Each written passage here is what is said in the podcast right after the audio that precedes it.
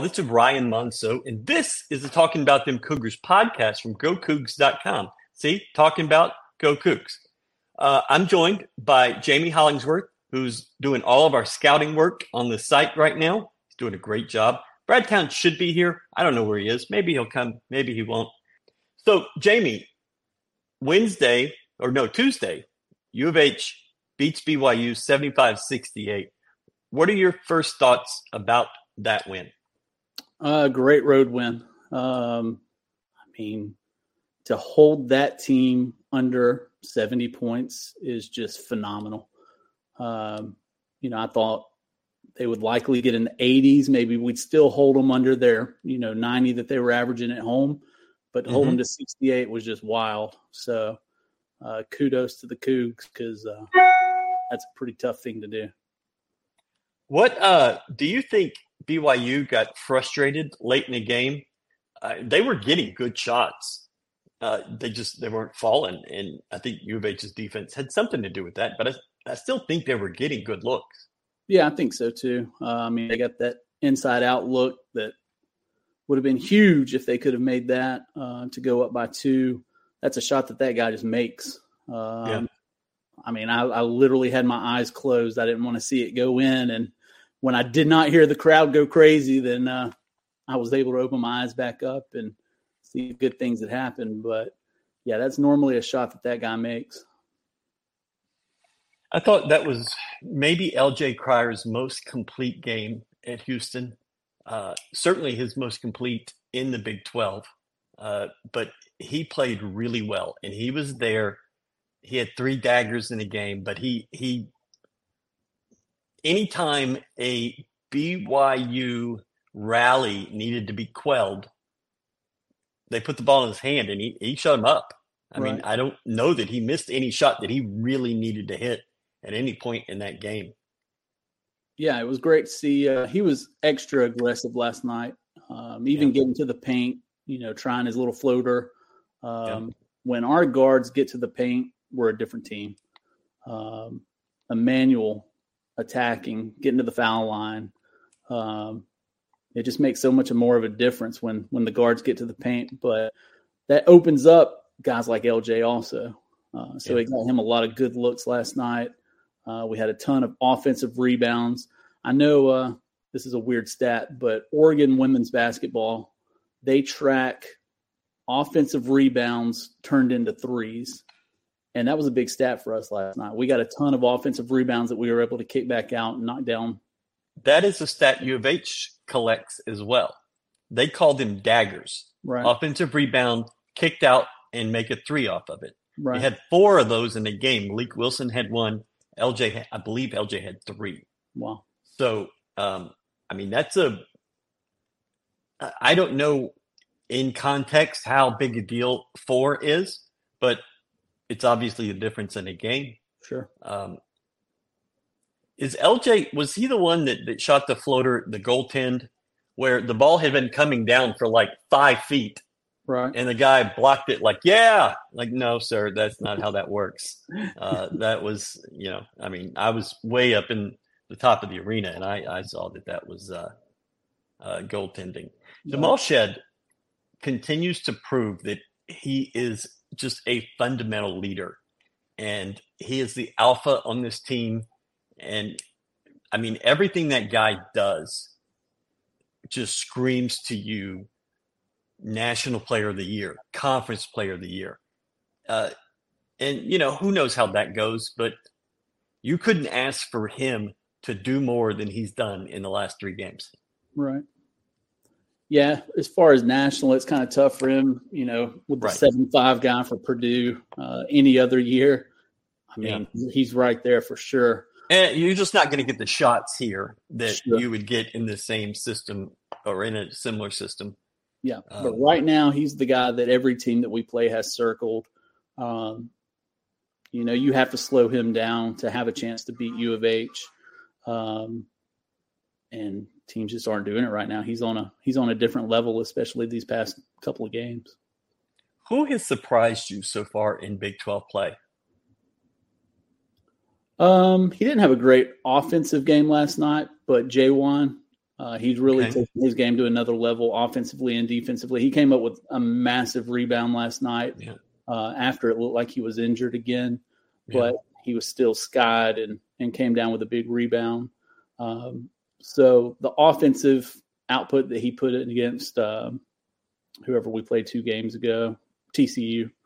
Um, TCU, Texas Tech, yeah, yeah, yeah, yeah. He played great in those games, um, but he just does little things that that the common you know fan doesn't see. He just makes big yeah. plays, and I think they call him. Uh, how does he affect winning? That dude affects yeah. winning often. So for sure, yeah, he had 18 or 19 shots in a TCU game. Yeah, and they just fed him and fed him. Right. And I mean, you know, he got hammered a few times. wasn't called. Right. Uh, I would say Emmanuel Sharp would be my answer to this question. Yeah. I think Emmanuel is doing so much more than he did even a month ago in terms of defense, in terms of rebounding. Sure. Um, Kelvin called him out in the summer during the or after the scrimmage uh, before they went to Australia. Kelvin called him out and said, you know, he didn't have any rebounds. He needs a rebound. And Emmanuel took that to heart and he has worked on that. He has worked on his defense. Uh, he's getting thicker in in muscle, you know, and you can see it. You can see him going inside and and taking some shots, uh, physical shots. Oh yeah. And but the rebounding. I mean, I think he had nine last night, which was, uh, I believe, the most in the game. Um, but I, I think you know he did not have a good shooting night. He hasn't had a good shooting night maybe since Iowa State. Right. But he is doing it for you in so many different ways. And Galen mentioned this on the show last night before I came on, I believe, saying that Kelvin focuses on if your shot's not going in, put all your focus in something else where you can see the benefits start to accrue. And uh, he challenged uh, Emmanuel after, or during a shoot around to rebound the ball, and he sure as hell did with right. nine in the game. It's crazy thinking about uh, you talking about Coach Sampson sitting him down and talking to him before the game, and then you see the output that he does in the game. Whereas the last game, he had to sit down with Jamal before the game, and then we saw what Jamal did against Central Florida. So I think Coach Sampson needs to sit down with the guys before every game and uh, challenge them. Uh, yeah, he's he knows the buttons to push. Yeah, and that's obviously being a good coach, but also doing it for 35 years. Absolutely. And, or 40 years, really. Um, he was on a show cause for five of those, but I mean, the guy just knows what to do. He knows the buttons to push. And that's why he is paid what he is paid. And that's why the expectations are kind of where they are. Sure. Uh, what have you thought about JoJo in the last uh, three or four games? I thought last night was incredible.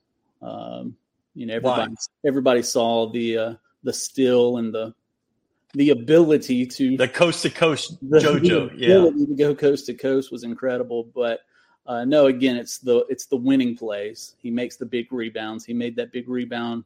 Um, I think it was against Central Florida where he just pawed mm-hmm. it out of the air and like it just didn't look like anybody else on the team could could grab that rebound the way that he did. But he just has so much ability. Um, again, I give him kudos to their his high school coach. Uh, I know that they did a good job with him getting him ready, but he's going to be a physical specimen.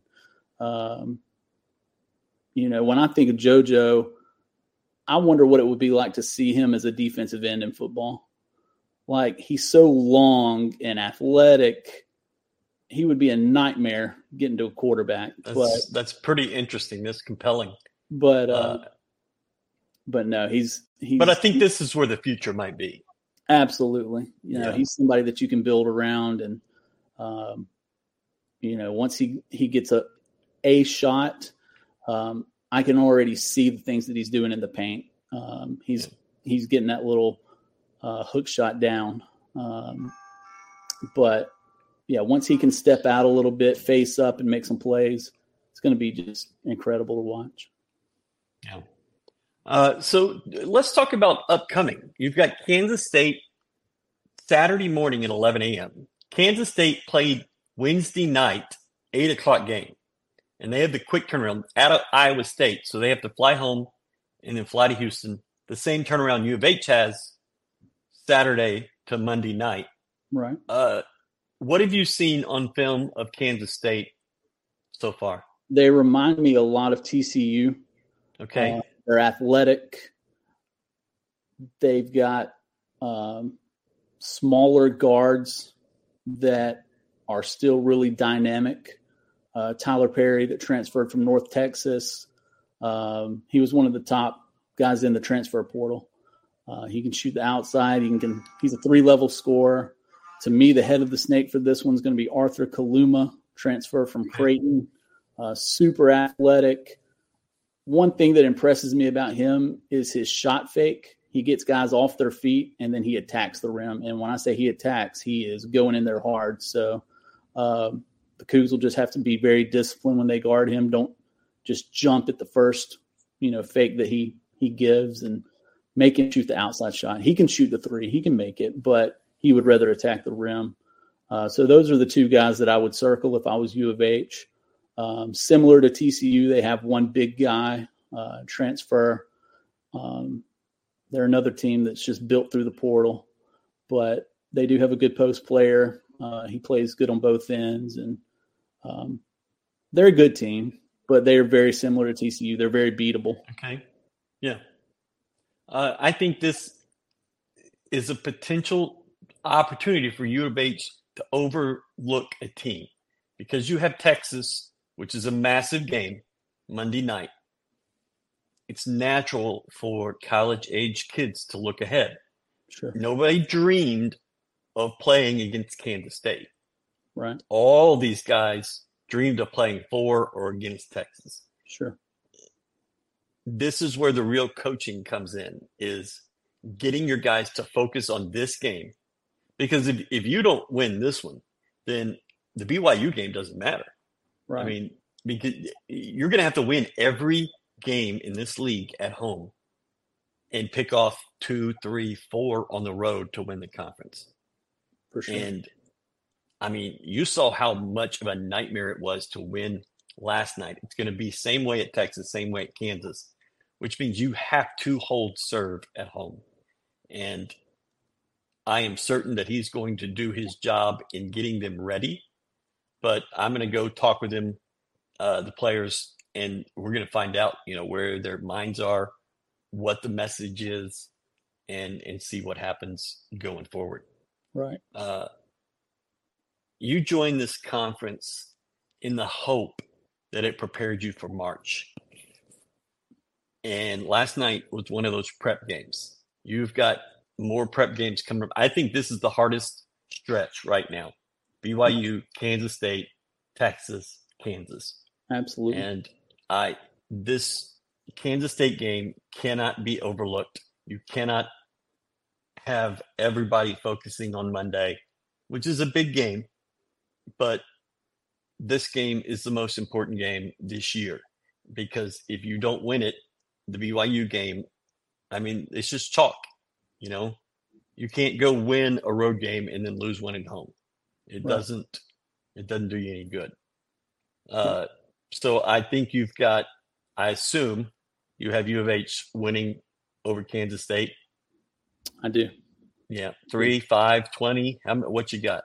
Um, What's the margin at the end of the day? Let's go ten to fifteen on this one.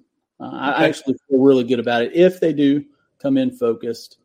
Um, I think they will will have learned from the TCU game, playing that similar style. Um, so I, I listen. This is going to sound crazy, but I think BYU scared me more than any team that I've watched so far, just because one through eight could shoot the three. Yeah. Um, and with the way that we play defense, guys can get open shots, and they did. They uh, did we just got fortunate that towards the end they weren't making those open shots. But those are the top type of teams that scare me the most. Everybody sees Kansas. They don't have a ton of shooters. They play kind of more the way that we play. So, um, you know, teams like that, they don't really put the fear into me as much as a team like BYU that they can all shoot it. Yeah. Uh, you thought you were about to get buried the way they started shooting the three, and I mean, it was like, uh oh. Yeah. If the six eleven guy is making them, then you're in trouble. Yeah. And but you know, U of H kept their composure and, and played the game they wanted to play. Right. And that's going to be vital this week. I mean, U of H has dominated all three teams at home in Big 12 play. The UCF score does not look like that domination, but obviously they only made seven right. shots the entire game. I mean, that's pretty much dominant. Um, but I, I, think it's most likely they. I think Kansas State might have an early lead. U of H might not have their heads in it fully, but I think the home team takes over late in this first half and rolls towards the end of that game. I agree. It seems like historically we've struggled a little bit in these early games as well. So I don't know if it's just waking up and getting motivated or what it is, but uh, I, I could see them, you know, playing with the playing with the Coogs early. Yeah, I I don't. Those early games I think are tough on everybody. You're just sure. not ready to play basketball at eleven o'clock. Right. Uh, when I was in Provo, I looked at the schedule ahead to Saturday, and it was Kansas State ten o'clock, and I was like, "What?" But it was because I was Mountain Time. I was like, "Damn!" I mean, even as a fan, you got to be up early and ready to go For to sure. watch your team if they're playing in the Central Time Zone. You know, I'm uh, not, at eleven. I'm not looking ahead either, but but but Texas plays at BYU Saturday.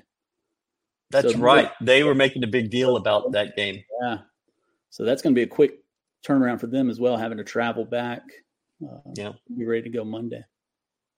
Yeah. I'm interested. I'm going to ask tomorrow uh, Does U of H keep their normal travel schedule and fly or bus Sunday, or do they wait and bus Monday or flies Monday morning because you know it's three hours away? It's an eight o'clock game. Maybe just keep your legs fresh at home just one more night. Right. We'll see. But yeah. I'm curious to see how they're playing that, how they're going to make that happen.